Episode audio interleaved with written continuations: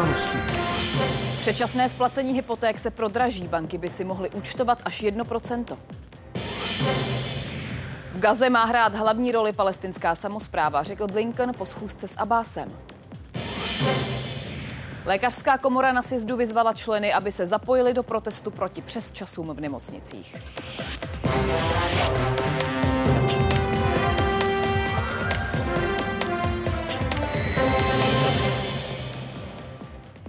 S Martinem nás těší, že jste si zapnuli českou televizi. Konkrétně události, kterými vás s Janou rádi provedeme.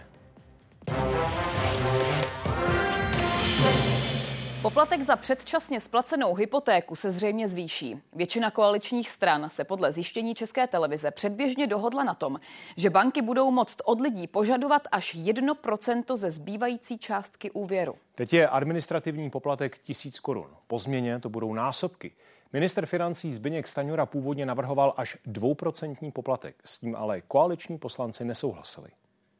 Ostatní strany koalice se dohodly, nebo jejich názor je takový, že by se měl zavést eh, nový jednoprocentní poplatek za předčasné splacení hypotéky. Ty varianty, ta, o které jste mluvil, jasně kompromisní mezi těmi dvěmi mezními, eh, je to věc, která by měla i mou podporu.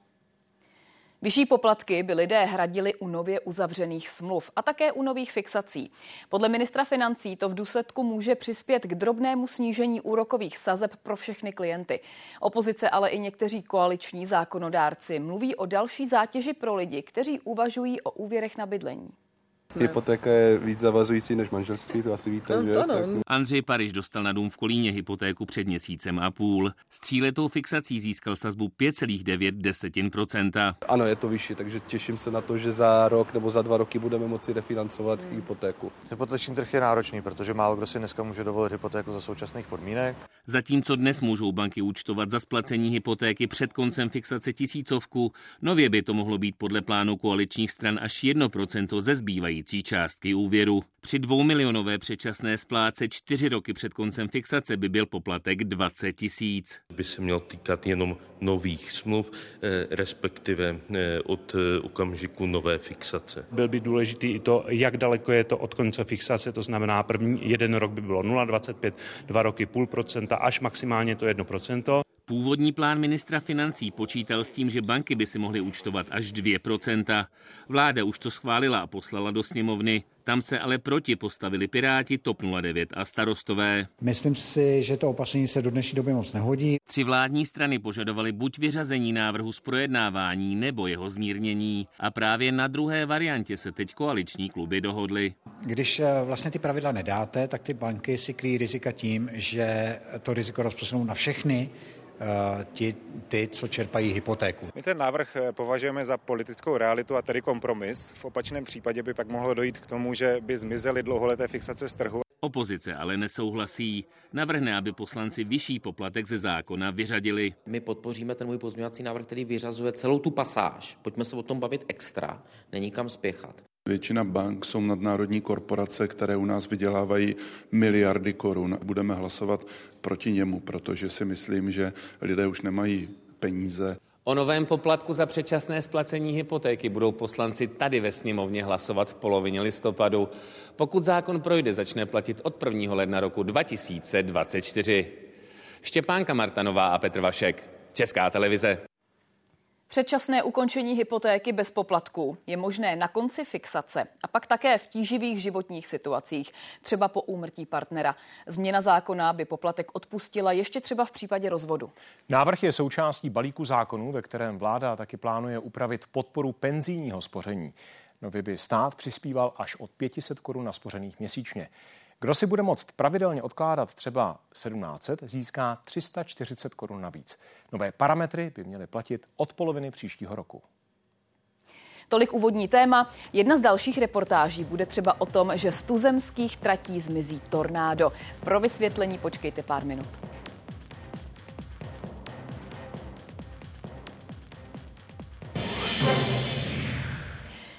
Palestinská samozpráva pod vedením Mahmuda Abáse by se podle amerického ministra zahraničí Anthonyho Blinkena měla podílet na budoucí zprávě Gazy.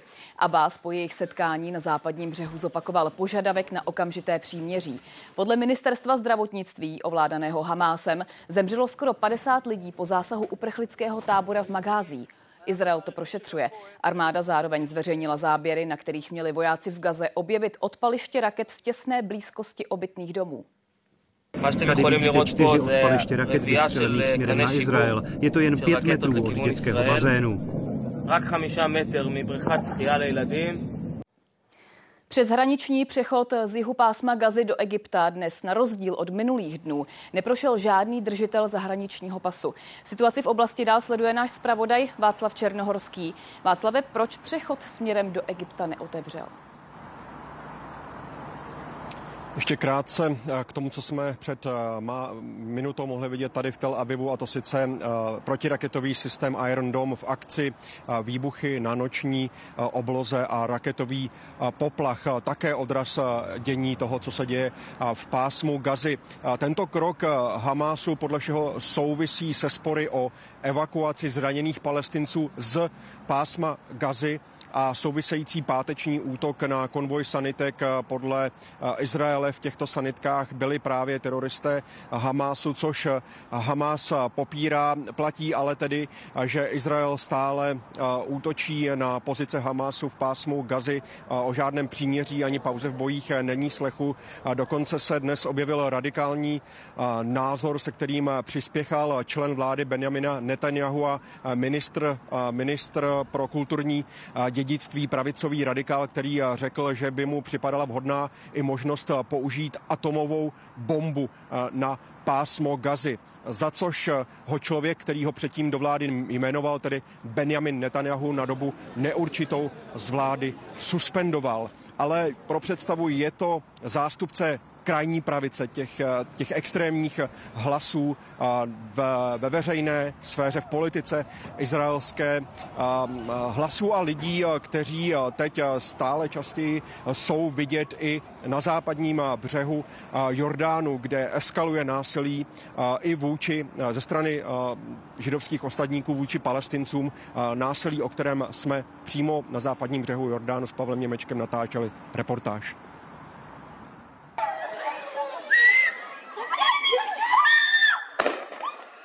Je to jeden případ z mnoha. Záběry z mobilního telefonu ukazují, jak židovský osadník se zbraní v ruce vyráží proti palestinci. Z bezprostřední blízkosti jej střílí do břicha. Ze vzdálenosti několika metrů všemu přihlíží izraelský voják. Zraněný muž se jmenuje Zakaria. Útok přežil. Po operaci vážných zranění s námi mluví v nemocnici v Hebronu. Doufám, že mi Bůh dá zdraví a sílu a budu se moci co nejdříve vrátit domů k rodině. Domů prozatím míří jen návštěva.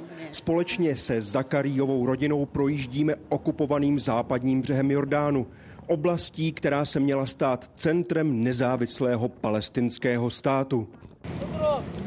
Místo toho je labirintem, ve kterém znesvářené komunity bojují o půdu. Palestinci vedle stále většího množství nelegálních židovských osad, tak jako ve vsi Tavání, na místo činu na jejím okraji nás přivádí Zakarijův otec. Po sedmém říjnu se osadníci ozbrojili a místo nich na nás mluví jen jejich zbraně. يعني خلص من البارود مباشرة يحكي Izraelská armáda tvrdí, že má povinnost chránit civilisty bez rozdílu. Aktuální dění podle kritiků dokazuje, že to platí jen pro osadníky. O násilí a zastrašování mluví jeden z obyvatel vesnice. Ze strachu z odvety Izraelců jen anonymně. Osadníci na náš dům házeli kameny, zbyly i naše ženy. To vše druhý den po střelbě. Toto je přímá přístupová cesta z vesnice do nedalekého města Jata. Po 7. říjnu ji tímto způsobem zablokovaly izraelské jednotky. Místní palestinci mluví také o sabotážích dodávek vody nebo elektřiny ze strany židovských osadníků. Vše dohromady věci, které jim mají život zde co nejvíce znepříjemnit. Blokády a sabotáže nejsou nové. Po teroristickém útoku Hamásu ze 7. října ale eskaluje násilí. OSN registruje v průměru sedm útoků osadníků na palestince denně.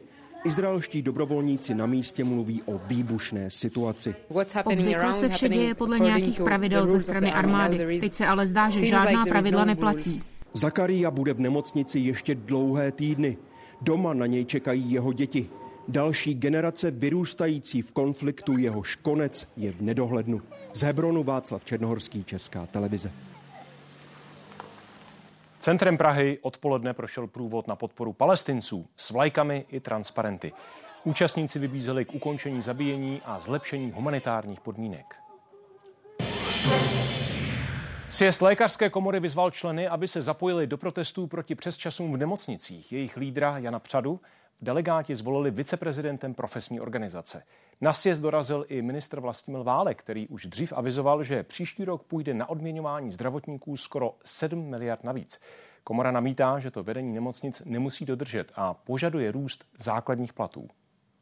V nemocnici pracuje čtyři roky. Říká, že jako čerstvá absolventka pobírala okolo 30 tisíc hrubého. Nyní čtyři roky po škole a po absolvování kmenové zkoušky, tak můj plat je kolem 50 tisíc hrubého, což odpovídá zhruba 300 korunám za hodinu. Z přesčasů má další peníze, ale měsíčně musí odsloužit kolem 70 hodin navíc. Průměrný plat mzda eh, českého lékaře napříč obory a tak dál se pohybuje kolem 100 tisíc, ale je nevyhovující struktura těch příjmů. Základní tarifní plat tvoří zhruba 50-55 toho celkového příjmu. Odbory a zástupci profesní komory teď požadují navýšení základního platu lékařů. Podle délky praxe až na trojnásobek průměrné mzdy, tedy až na 130 tisíc. Vítám debatu o tom, jak bychom formulovali odměňování zdravotníků a nebráním se tomu, aby byl samostatný zákon odměňování zdravotníků. My chceme spolupracovat na té legislativě ohledně odměňování zdravotníků, jenže potřebujeme nějakou záruku, že k tomu opravdu dejde.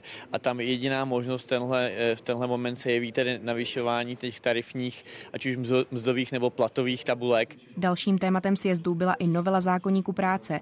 Na její finální podobě se zástupci lékařů, odbory ani ministerstva zatím neschodli. Zhodli jsme se na 24-hodinové práci, která bude mít určitou část směnu, určitou část předčas. Shodili jsme se na hodinách přesčasu, ale debatujeme i další kroky. Další schůzka tady na ministerstvu zdravotnictví je plánovaná na středu. Dál se budou řešit platy lékařů, změna zákonníku práce nebo kontrola pracovních podmínek. Klára Ješnová, Česká televize.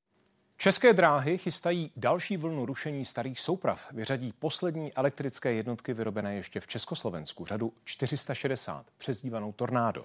Vedle toho pošlou do šrotu i stovku dalších starých vagónů z rychlíkových souprav. Ještě před pár lety k Ostravsku patřil stejně neodmyslitelně jako Hůtě nebo Doly. Pantograf přezdívaný Tornádo teď už se mezi samými novějšími vlaky výjímá jako poslední památka. Obzvlášť zevnitř se toho od 70. let změnilo pramálo. V bohumínském depu je to už úplně poslední souprava svého typu a do provozu zasahuje už jen jako záloha. Poradí si přitom pořád se vším, i s přepravou vozíčkářů. Brzy ale bude konec.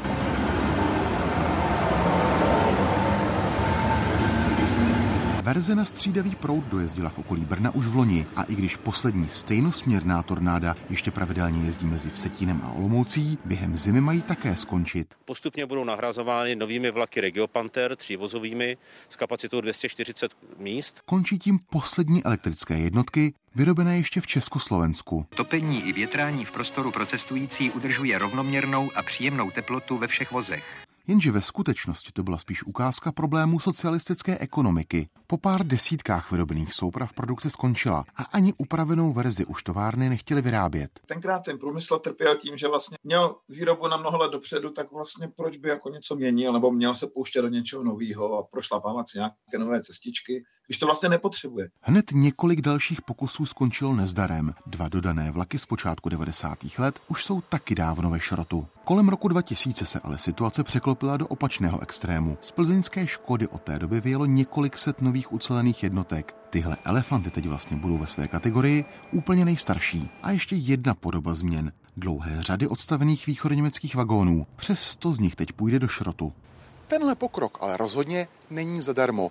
Celá skupina České dráhy už dluží 68 miliard korun. Pro představu, to jsou celé tržby za rok a půl. Firma tvrdí, že problém to nepředstavuje. Jan Beránek, Česká televize. Nejméně 20 ukrajinských vojáků zemřelo a desítky dalších jsou zraněné poté, co ruská raketa zasáhla jejich nastoupenou jednotku v záporožské oblasti. Jejich velitel se právě chystal předat vyznamenání za odvahu. Kdo za incident nese zodpovědnost, nařídil vyšetřit minister obrany. Na frontových liniích se nejdůležitější částí bojů staly dělostřelecké výměny.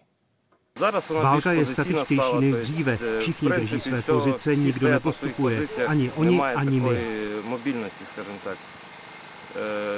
Ні ми нікуди особливо не двигаємося, ні вони. Do ukrajinských zákopů míří i dvacítka polských dobrovolníků. Mají tam působit jako frontoví medici. V současné době procházejí ve Varšavě intenzivním kurzem. Přivedl je k tomu pocit ohrožení jejich vlasti i zájem o obor bojové medicíny. Záchrana raněných v městské zástavbě a evakuace. Typická akce, do které se pouštějí bojoví medici ve válce na Ukrajině.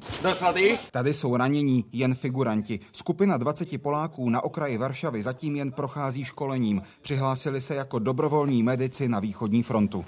Snaží se co nejvěrněji simulovat realitu bojů na Ukrajině. Tady třeba takzvaný stabilizační bod, tedy místo první pomoci pro raněné vojáky. Pro srovnání, takto vypadá jeden z těch, které štáb ČT navštívil na frontě letos. Tento tak napodobuje bojové podmínky věrně. Připravte mi oběhadlo, cokoliv. Mezi zájemci je i horský průvodce Tomek. Ukrajina podle něj bojuje proti společnému nepříteli. Rád pomohu a toto je způsob, o kterém si myslím, že ho zvládnu. Je třeba těm chlapům pomáhat. No jak to? No třeba pomůct tym wszystkim, po prostu trzeba ratować chłopaków. O tom, zda na misi odjede, rozhodne šéf nadace v mezičase Damian Duda. Patří mezi tváře, které ČT sleduje od počátku konfliktu. Třeba loni, když znovu vyrážel na frontu, v lednu, když takto zachránil život dalšímu z mnoha vojáků. Vše bude dobré, budeš žít. Nebo v září, když mu ukrajinský prezident osobně udělil vysoké státní vyznamenání. Budeme s vámi až do konce, do vítězství.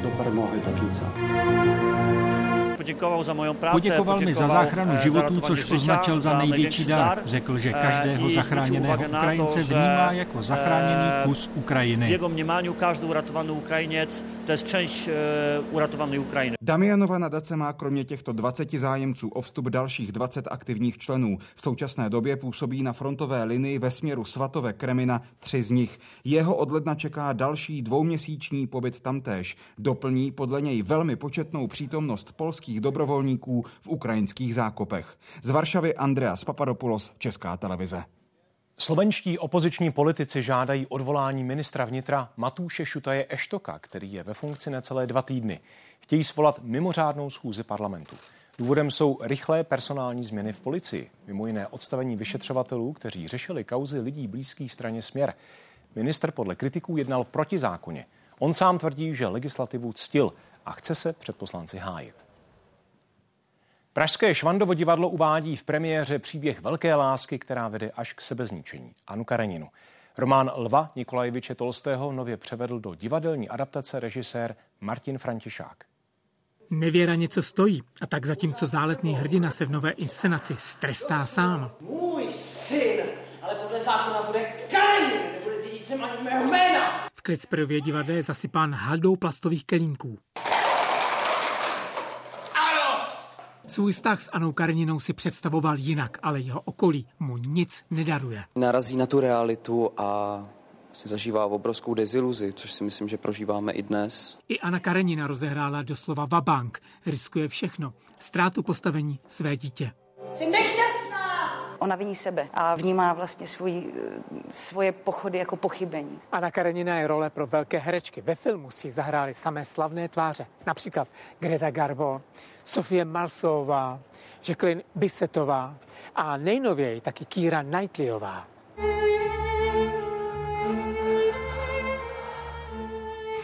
Nová inscenace je postavená jako střed morálky života města a venkova. Přetvářka pletichaření proti přímočarému a drsnému venkovu. Ruský venkov a současný český venkov v sobě jistou e, tvrdost, nesmlouvavost a syrovost má. Tolstoj je v románu nesmlouvavý i k ruské povaze. Naznačuje charakter ruské povahy, která nepotřebuje ostatní slovanské národy, vystačí si sama. I díky tomu nemá Tolstoj v Rusku na růžích ustláno. S myšlenkami o lidskosti, odpuštění a násilí, které vyvolává jenom další zlo, se do současného Ruska nehodí. I proto je kolem jeho jména až hrobové ticho. Jiří Svoboda, Česká televize. Domácnosti si za odvoz odpadu v příštím roce připlatí. Srovnání cen v několika městech ukážeme za chvíli. Česká televize láká na Vánoce. Představila vánoční program i štědrovečerní pohádku. Podrobnosti v půl osmé. Vývoz i dovoz sankcionovaného zboží přes třetí země. Prošetřování takových kaus teď přibylo. Třeba jen celní zpráva se zabývá asi 40 případy možného obcházení sankcí. Platba za zboží a nemovitosti mimo bankovní účty. Podle analytiků častý způsob, jak obejít sankce. Samozřejmě, však víte, že to není problém. Všechno možný. Zlato, kryptoměna. Ohledně porušování mezinárodních sankcí náš útvar ve dvou případech vede trestní stíhání konkrétních osob. Policie prověřuje i českou firmu Labara, která podle deníku N své ceřiné společnosti v Rusku přes Turecko poslala stroje, jež mohou sloužit i pro výrobu zbraní. Kdy prověřování skončí, žalobci zatím nevědí. To jsou citlivé záležitosti do kterých se jaksi musí zainteresovat a stáhnout i další orgány. Firma ČT napsala, že si není vědoma žádného pochybení. Tady na nás eh, všichni útočí, já tomu vůbec nerozumím. Novináři zaznamenali i případy podezřelých dovozů zboží, například z Běloruska. Zjistili jsme, že eh, sem chodí dodávky močoviny ze sankciované společnosti Grodno Azot která je státem vlastněna. Za posledních půl roku eh, jsme eh, nařídili zhruba 800 kontrol, z toho zhruba asi 42-45 případů bylo pozitivních a je dále v šetření. Podle analytiků sankcionované zboží často kromě Turecka proudí i přes postsovětské republiky. Tak je stále vidět, že jsou a přetrvávají velké mezery v tom, v opravdu v tom implementování sankční legislativy. České úřady se zabývají i společností Safina zpracovávající drahé kovy s vazbami na spojence Vladimíra Putina, zbrojaře Wexelberga. Jako skutečný vlastník je v registru Aleksandr Okatov, který je už několik měsíců mrtvý. Firma na dotazy k vlastníkovi zatím nereaguje. Odpověď zní od vedení, že vedení vám odpoví. Co nejkratší době. To vše. Já jsem se na už v létě. Rozumím. A proč neodpověděli už teda v létě? To vám neřeknu. Společnost Safina má hlavní provozovnu tady ve Vesci u Prahy. Sám ruský kapitál sem vstoupil v roce 2014. V tuto chvíli zde pracuje asi 200 zaměstnanců. Evgenia Vachničenko a Jiří Hinek, Česká televize.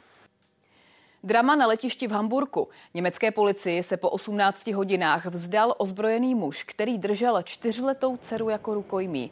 S neoznačeným autem projel v sobotu večer až na runway a zaparkoval pod letadlo tureckých aerolinek.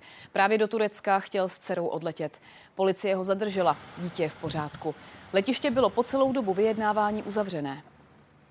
Když muž vystoupil z auta, mohli jsme se postarat o dítě a jeho zadržet. Matka je na místě, starají se o ní policisté a intervenční tým. Kvůli dalšímu financování dopravních staveb se v příštích týdnech setkají zástupci vlády s opozicí. Dohodli se na tom v otázkách Václava Moravce, minister dopravy Martin Kupka a někdejší šéf tohoto rezortu Karel Havlíček. Letos jde do infrastruktury kolem 150 miliard. Kabinet Petra Fialy hledá další zdroje a opozice míní, že bez nich se do konce roku 2033 nedokončí ani základní dálniční síť také najdeme, a tady potřebujeme určitě i schodu s opozicí, další možnosti, jako je například nové možnosti Národní rozvojové banky, eh, případně to, čemu říkají ve Španělsku, ve Francii státní koncesionář. To je zásadní. Pojďme najít systém. Mohl by být založený i na využití penzijních fondů. Penzijní fondy v současné době mají 100 až 150 miliard korun volných zdrojů, které by se daly využít přes uh, financování přes dluhopisy, uh, dlouhodobé dluhopisy s jakousi státní garancí. Turistická sezóna na českých a moravských památkách sice oficiálně skončila minulý víkend, díky počasí se ale na některých hradech a zámcích rozhodly prohlídky ještě o měsíc prodloužit. A v Telči zase testují po tříleté kompletní opravě celoroční provoz. Zájem je ale zatím minimální. Zájem turistů a taky teplé počasí. Venku 12 stupňů, uvnitř 17. I proto se rozhodli na barokním hospitalu Cooks letos prodloužit turistickou sezónu. Tady v těch eh, krásných podzimních barvách to má úplně jiný ráz než v létě. A samozřejmě taky je lepší tady jsou ty davy. V listopadu tady budou expozice otevřeny ve všední dny i o víkendu. Snažíme se samozřejmě ty prohlídky uskutečňovat eh, pokud možno co nejlevněji, to znamená, že eh, budou provázet především kmenoví zaměstnanci. Soukromý hrad a zámek Staré hrady na Jičínsku zůstává otevřený celoročně. Důvodem je hlavně ekonomika. Třeba včera jsme měli skoro 300 prohlídek. Dneska také to bude asi tak zhruba to samé. Dobrý den, prohlídka instalovaného depozitáře. Letos poprvé se státní zámek v Telči otevírá turistům celoročně, a to na dvou z celkem pěti prohlídkových okruhů. Jaroslava Kunstová s kamarádkami byly ale jediné na prohlídce depozitáře. Na střídačku a když jednu pouštíte, druhou už se šlápnout. Rychle.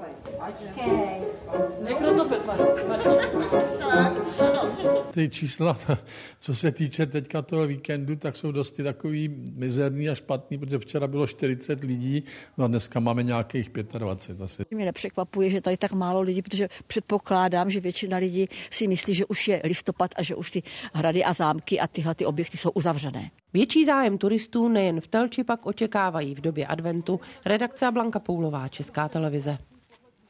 Některým domácnostem vzroste poplatek za odpad. Týká se to třeba Poděbrat, kde cenu příští rok zdvojnásobí na tisíc korun za občana. Stejně tak třeba v Uherském hradišti nebo v Táboře, kde budou lidé platit podobnou částku. To obyvatel Litvínova se zvýšení poplatku dotkne citelněji. Dodám, že děti a seniori často mývají slevu. Výrazně rostou náklady a tak po 14 letech poplatek zavádí Česká lípa. Po 16 letech ho obnovuje taky most. Radnice můžou účtovat maximálně 12 korun ročně. To udělá mělník. Poslanci na jaře navrhovali limit ještě zvýšit, ale neschodli se. Těch barevných popelnic a kontejnerů bývalo v Praze víc. Mizí ty s oranžovým víkem. Do žlutých nádob v ulicích budou nově patřit plasty a tetrapak společně, postupně do konce roku po celém městě. Pokud je to vnitřní stanoviště, takzvané domovní stanoviště, tam je to si v jednom. Kromě nápojových kartonů a plastů také kovové obaly. Poznám to nějak, že je to multikomoditní sběr? Poznáte to podle toho, že tady jak je plast, tak uvidíte multikomoditní sběr a tahle novinka má usnadnit třídění, separaci Pražanům. My to dotřídíme moc rádi za ně. Pomůžou s tím třídící linky. Nová za 100 milionů vzniká v Chrášťanech. Důvodem, proč Praha zavádí multikomoditní sběr, jsou i náklady. Metropole věří, že ročně ušetří 22 milionů, které teď stojí samostatný sběr nápojových obalů, který přitom není ani efektivní. Polovina obsahu popelnice byla skutečně plná nápojových kartonů a zbytek byly příměsi, které tam nepatří. Jak ušetřit a jestli nezvýšit poplatek, teď řeší víc obcí. Náklady přesáhly loni 13 korun na obyvatele a poprvé i limit, kolik můžou účtovat lidem. V průměru vybírali 600. Kroměříž zdražuje po 20 letech z necelých 500 na 840 korun ročně na obyvatele. Zbyňka Vondrušky se to dotkne i jako podnikatele. Jednak se v Kroměříži netřídí odpad, jo, nebo respektive minimálně, takže si myslím, že tohle by mohlo trochu tomu pomoct. Je už neúnosné nadále držet tu sazbu poplatků v této výši a proto došlo k rozhodnutí o jeho zvýšení. Kromě inflace obecně se projevuje taky zdražování skládek a nákladnější systémy třídění. Tam, kde to maximálně je možné, dělat systémy eh, zaplať tolik, kolik vlastně vyhodíš. Naopak začíná eh, víc a víc dávat eh, smysl energetické využívání odpadu. Na třídící linky nebo kompostárny dá rezort v příštích letech 7 miliard a spoplatit chce taky odpady, které zatím systému unikají, třeba reklamní letáky. Kateřina Švédová a Milan Brunslík, Česká televize. Česká televize představila vánoční program. Ani tentokrát nebudou chybět premiérové pohádky, včetně té štědrovečerní. Letošní sváteční kouzelný příběh Klíč svatého Petra natočil Karel Janák. Jako režisér pohádek drží rekord. Natočil jich 10, z toho 8 vánočních. Můj klíč je to v pořadí 31. štědrovečerní pohádka. Ta letošní, klíč svatého Petra, se odehrává v nebi, na zámku i pod hladinou. Vy jste natočil už osm vánočních pohádek. Máte klíč, jak na to? no, tak eh, já myslím, že základ je eh, vědět, že diváci na Vánoce chtějí klasickou pohádku, ale v novém hávu. Nepotřebují moderní věc, ale potřebují něco, co jim připomíná ty staré pohádky. Řídil se tím už, když točil 12 měsíčků. Kdybych teď v zimě vzala fialky. TikTok je vyhraný pod sněhem. A co to je za ženskou? Poslat někoho v zimě pro kytky. Nebo pohádku o vánoční hvězdě. Odkud se to vzala? Odkud asi padají hvězdy? Z oblohy. V té letošní pracuje vůbec poprvé s postavou vodníka. Lukáši, když tam dáš ty dušičky, nejdi hned na princeznu, ale podívej se na ty hrníčky. Většina podvodních scén vznikala na suchu. Vodníkovo doupě vyrostlo v ateliéru. Stop. Musel jste hrát pod vodou? Ano, je tam, je tam důležitá scéna, kdy jsme museli fakt do bazénu. Tam jsme natáčeli s dýchacím přístrojem, zahrát si vodníka. To se neodmítá, že jo? Stejně jako zahrát si princeznu. Ta letošní je dokonalou adeptkou na nevěstu. Věk na vdávání opravdu už máš. Má dobré srdce, je statečná, eh, je spravedlivá, inteligentní velmi, pomáhá schodem eh, zřízení chodu království. Tradice pohádky, kterou na obrazovkách vyhledává často celá rodina. Pro Filipa Březinu i důvod, proč si v ní zahrát.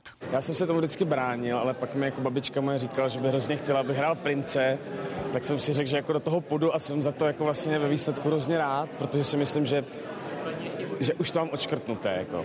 A vy hrajete prince? Ne. Hraje potulného muzikanta, i když... Uh, možná na konci, nevím, něco. Ne, ne, ne. Jasné jen je, že tady dobro zvítězí nad zlem. Je to přeci pohádka. Pavla Sedliská, Česká televize. Tradice pohádkových premiér na štědrý večer začala v 90. letech. Jde o jednu z nejnákladnějších produkcí české televize, taky nejsledovanějších. Na štědrý večer si ji pustí miliony diváků. To vůbec nejsledovanější televizní premiérou dodnes zůstává pokračování princezny Zemlína, dalšího režiséra pohádek Zdeňka Trošky. Už 22 let ji nikdo nepokořil. Pokračování příběhu Zemlína, kde žije krásná Eliška se svým Jindřichem, Čertem a Vodníkem, sledovalo v roce 2001 na štědrý večer 4 miliony a 100 tisíc diváků. Pochopitelně pro mě to je to nejlepší ocenění mé práce, protože co mě bude nějaká tamhle soška nebo, nebo co, když ty lidi tu pohádku nevemou nebo ten film nevemou. Co to je? Vrána přiletěla. Až vám řekl jednu takovou věc, že od té doby vyletělo jméno Eliška pro holčičky, takže všichni chtěli mít doma Elišku. Nedá se říct, že stoupla porodnost, to rozhodně ne, ale mnoho uh, dam za mnou chodí a říká, že maminky je pojmenovali právě proto, že se jim líbila princezna. Asi vůbec nejoblíbenější hrdinkou se stala Libuše Šafránková v pohádce Tři oříšky pro popelku. Televizní stanice se oni na Vánoce už roky pravidelně střídají. Ta pohádka je samozřejmě krásná, pro spoustu lidí zábavná a současně v nich vzbuzuje nějakou nostalgii, ale to byl přesně ten případ filmu, který vznikl pro kina a, a do televize se dostal až později. Přesněji rok po premiéře, na štědrý den 1974. V české televizi se ale sváteční pohádková premiéra stala tradicí ještě mnohem později. V roce 1993 je začalo sedmero krkavců režiséra Ludvíka Ráži. Ta náplň vysílání na štědrý den byla taková, že se preferovaly spíš rodinné filmy. To znamená, jak vytrhnout libě stolečko, stolíčko ze statečníka do polepšovny. Rodinný film se z přízně dodnes nevytratil. Například oblíbené pelíšky loni na Vánoce sledovalo přes milion třista tisíc diváků. Filip Karban, Česká televize. Česká televize každoročně vyrábí i pohádky pro neslyšící. Je to ale mladší tradice. Ten letošní příběh, natočený ve znakovém jazyce, režíroval Ivo Macharáček. Na štědrý den pohádku odvysílá ČT2. Pohádka, ve které převažuje ticho. Ve všech rolích jsou neslyšící herci. Pro Zlatuši Kurcovou je to už osmý kouzelný příběh, ve kterém si zahrála. Ale ta moje role je opravdu menší. A jak to... Chtěla bych víc hrát asi jako třeba herečka Jiřina Bogdalová, jo? Takové příležitosti, kdybych dostávala, to by bylo perfektní. Hercům musí být v každém záběru vidět na ruce. Nesmí být ani příliš daleko od kamery, aby na ně diváci viděli. Specifický byl i překlad scénáře do znakové řeči. Naše postava, Maruška, se nechce vdávat, protože nemá našetření na věno. Jednoduchá zápletka, na které stojí celý ten příběh, ale oni nemají znak pro věno. že stojíte před neřešitelnou situací, jak teda ten příběh odvyprávět.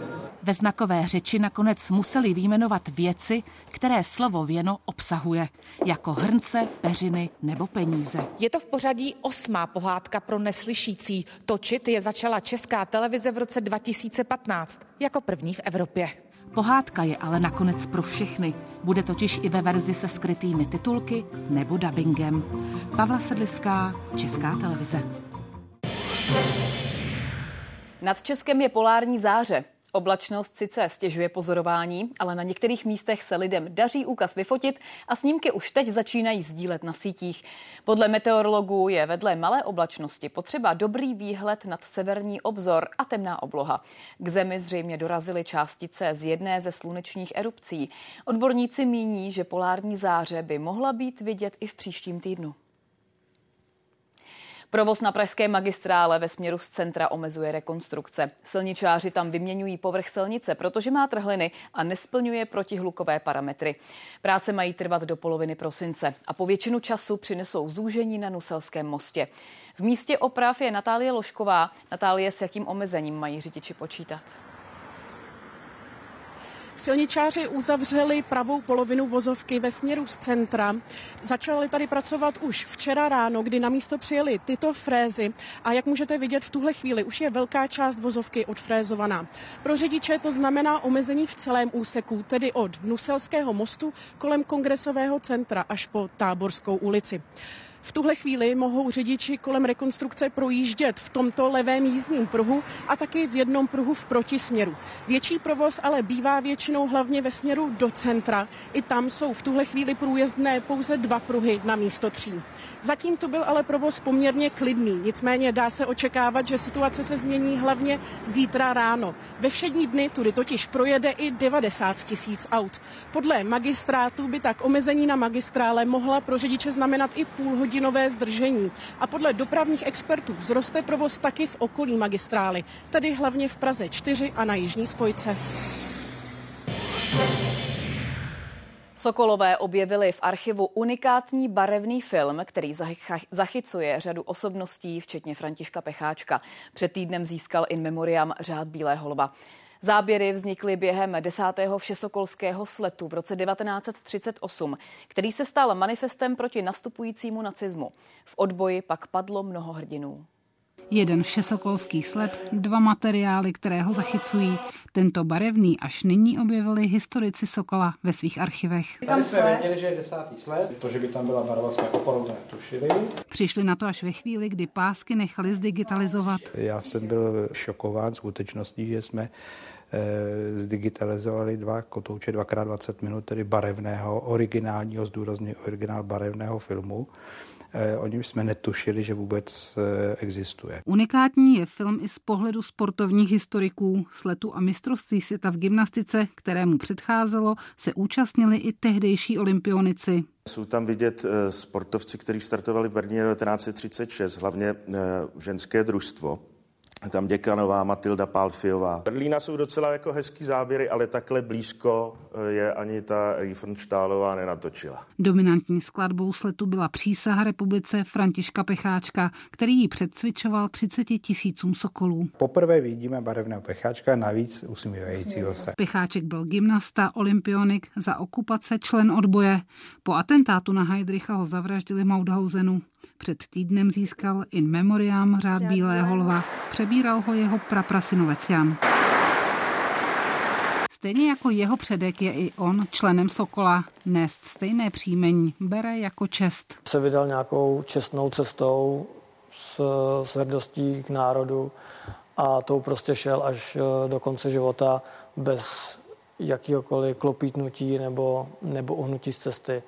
A to za to je to asi moje ta největší hrdost, že, že to dokázal a, a nic ho nezlomilo. I proto cítí velký závazek uchovat a předávat dál odkaz, který František Pecháček svými činy zanechal. Pavla Kubálková, Česká televize. Teď čerstvá zpráva. Čtyři lidé, mezi nimi tři děti, zemřeli podle hnutí Hezbalách poté, co izraelská raketa na jihu Libanonu zasáhla automobil. Libanonský ministr zahraničí hodlá podat stížnost OSN. Izraelská armáda na přímý dotaz oznámila, že se k věci vyjádří později. Podle agentury Reuters už Hezbalách v odvetě vypálil rakety na izraelské území.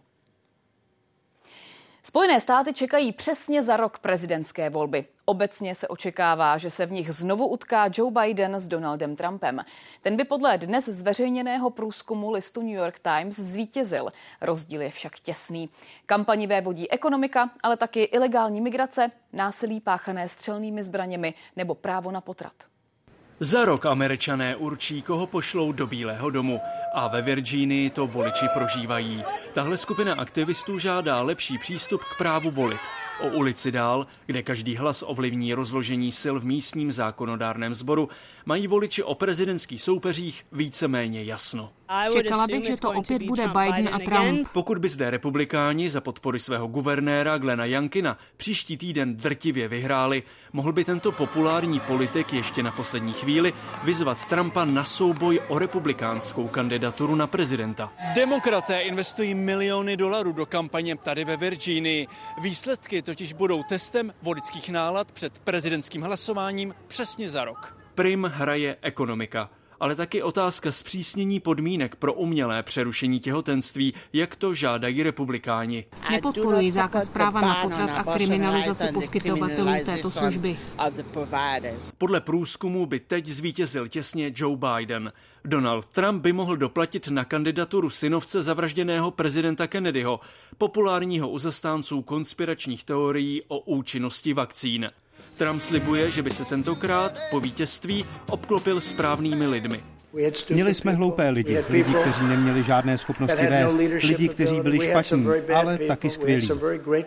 Joe Biden naopak doufá, že Trumpa budou tížit hned čtyři soudní procesy a skeptické voliče přesvědčí, že se nemusí bát jeho vysokého věku ani zatím neoblíbených ekonomických receptů. Tisk nazval můj plán Bidenomikou. Jde o to investovat úplně všude. Do americké kampaně vstoupila nejen ruská útočná válka na Ukrajině, ale taky válka Izraele s teroristy z Hamásu. V americké společnosti vyvolává pohled na civilní oběti mezi Izraelci i Palestinci jenom větší pnutí. V případě Trumpova vítězství může svět očekávat zásadní obrat v zahraniční politice. Hlavně Ukrajina by nemohla automaticky počítat s další vojenskou podporou. Z Richmondu a Washingtonu Bohumil Vostal, Česká televize. Dominik Ferry, tři roky vězení. Je vinen. Popasujeme se tím, eh, doufám, v odvolacím řízení. Vyznamenání disidentů od prezidenta Pavla. Od někoho, proti komu ještě v roce 89 bojovali, samozřejmě mě zaráží. Prostě potřebují z toho udělat zase jinou kauzu, než to je. A ministrině Černochová chce pryč z OSN. Paní ministrině, pardon, můžu se vás zeptat? 168 hodin, dnes ve 21.30 na jedničce. Zemřel filmový střihač Alois Fišárek, bylo mu 80 let. Obdržel šest českých lvů, včetně toho za mimořádný přínos. S Věrou Chytilovou spolupracoval na snímcích Hra o jablko nebo Faunovo velmi pozdní odpoledne. Známý pak byl především jako dvorní střihač Jana Svěráka. S ním pracoval třeba na titulech jako Jízda, Obecná škola, Tmavomodrý svět nebo na Oscarovém Koliovi. V Lojzovi se snoubily takové dvě kvality. Jedna byla, že to byl strašně zkušený střihač, takže měl nakoukáno a věděl, jak bude co působit a jak to střihnout a uměl kombinovat. A druhá jeho vlastnost byla, že to byl hrozně laskavý a mm, takový uh, hodný, milosrdný člověk, takže s ním byla radost pobejt. Tvorbu a osobnost Aloise Fišárka připomene taky Česká televize. Jednička dnes večer zařazuje do programu Koliu a ČT Art pak zítra rozhovor z cyklu na plovárně. Gesto Etiopie vůči Česku premiérovi Petru Fialovi ukázala největší leteckou základnu v zemi a umožnila tam taky natáčet. Etiopská armáda má přes 10 letounů L-39 Albatros. Stroje sloužící k výcviku teď procházejí modernizací. Letka českých Albatrosů ve službách etiopské armády se připravuje ke startu. Tyto vojenské stroje koupil africký stát v 80. a 90. letech. Nedávno sám české firmy požádal o jejich renovaci, aby na nich mohl cvičit své piloty. Přesný počet českých strojů ve své letce etiopská armáda zveřejňovat nechce. Češi tady na novém kontraktu pracují od roku 2019. Od té doby se jim podařilo plně modernizovat skoro polovinu těchto strojů. Čechů si tu váží. Nejen kvůli tomu, že na základně vybudovali tréninkové centrum i s leteckým simulátorem, ale i proto, že práci nepřerušili ani před dvěma lety, kdy vláda válčila s povstalci. Střídáme se tady po dvou až třech měsíčních rotacích s tím, že skupina obsahuje 10, 15, 20 lidí, různé odbornosti. Etiopie těží i z práce jiných českých odborníků. Za 18 let dokázali popsat, kde a v jaké kvalitě se na území o rozloze víc než milion 100 tisíc kilometrů čtverečních vyskytuje podzemní voda. V těchto částech je vody dost, ale hlavně na východě a jihu mají některé oblasti velký problém.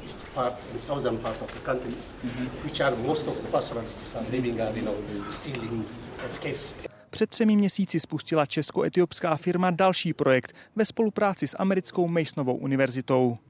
Ta univerzita má zkušenosti s lokalizací vrtů na naftu pomocí umělé inteligence. My potřebujeme tu umělou inteligenci naučit vyhledávat místa pro úspěšné vrty na vodu. I Etiopie se bojí sucha. Povrchové vody má přitom zatím dost díky síti řek. Chce je využívat hlavně na výrobu elektřiny. Před dvěma měsíci dokončila vysoce kontroverzní stavbu obří přehrady na Nilu, která vadí dalším zemím po proudu. Etiopené se ale svým návštěvám chlubí, aspoň virtuálně. Jakub Netl, Česká televize Etiopie. Koalice teď nebude usilovat o změny jednacího řádu ve sněmovně, které by zmenšily prostor pro obstrukce. Pro vládní poslance jsou v současné chvíli prioritou jiné zákony. Alespoň úpravu vystupování zákonodárců s přednostními právy by ale chtěli prosadit. Nižší růst penzí, střed zájmu nebo konsolidační balíček. Jen část zákonů jejichž projednávání ve sněmovně doprovázely opoziční obstrukce. Koalice kvůli nim znovu diskutuje o změně jednacího řádu. Například, když se načítají změny pořadu schůze, tak se tím zaberou dvě hodiny a, a řada těch argumentů patří do diskuze samé a ne k zařazení bodu, takže tam by taky mohl být nějakým způsobem limitován čas. Jen samotná diskuze o programu trvá často hodiny.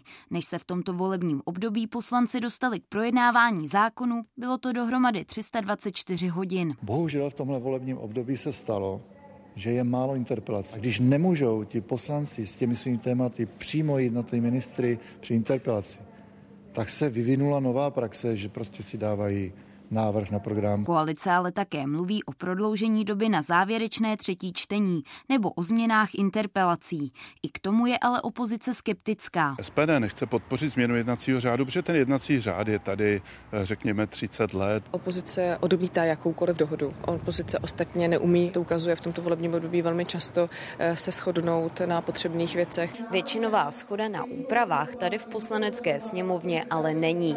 Změnu jednacího řádu tak koalice odkládá.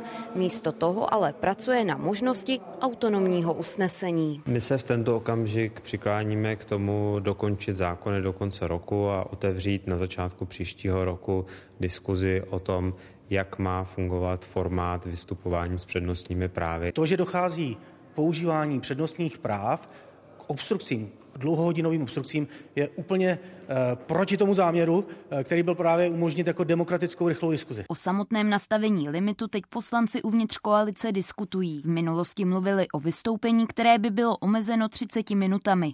O slovo by se mohli řečníci hlásit opakovaně. Vítězslav Komenda a Kristýna Jelínková, Česká televize. 20 let uplynulo od zrušení desetníků a dvacetníků. Česká národní banka je stáhla kvůli vysokým výrobním nákladům a nízké hodnotě. Lidem nabízela výměnu. Vrátil se ale jen zlomek mincí. Půlka zavařovací sklenice, tolik desetníků a dvacetníků připadalo před 20 lety průměrně na jednoho obyvatele.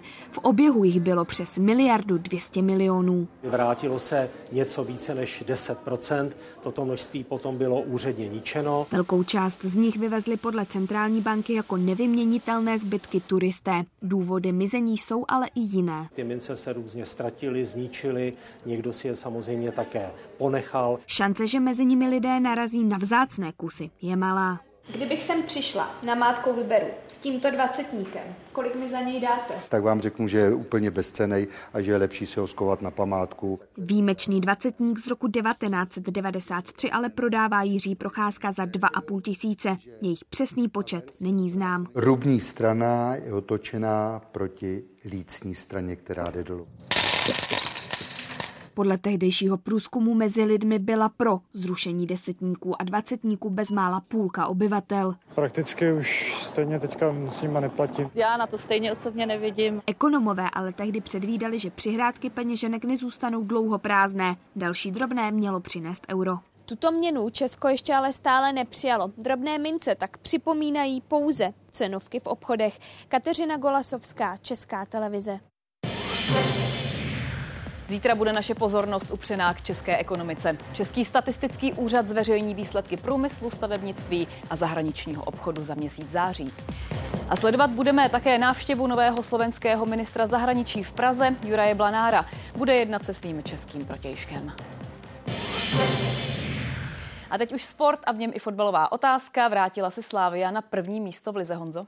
E, do čela soutěže včera poskočila Sparta, ale o první místo může přijít, pokud dnes eh, Slávia ve velmi očekávaném zápase eh, porazí Plzeň. No a to se zatím nestalo a ani neděje, protože Slávia těsně před koncem prohrává s Plzní 1-2. Podívejte se na branky a vše podstatné z tohoto zápasu pochopitelně uvidíte. Z událostí všechno, na viděnou zítra.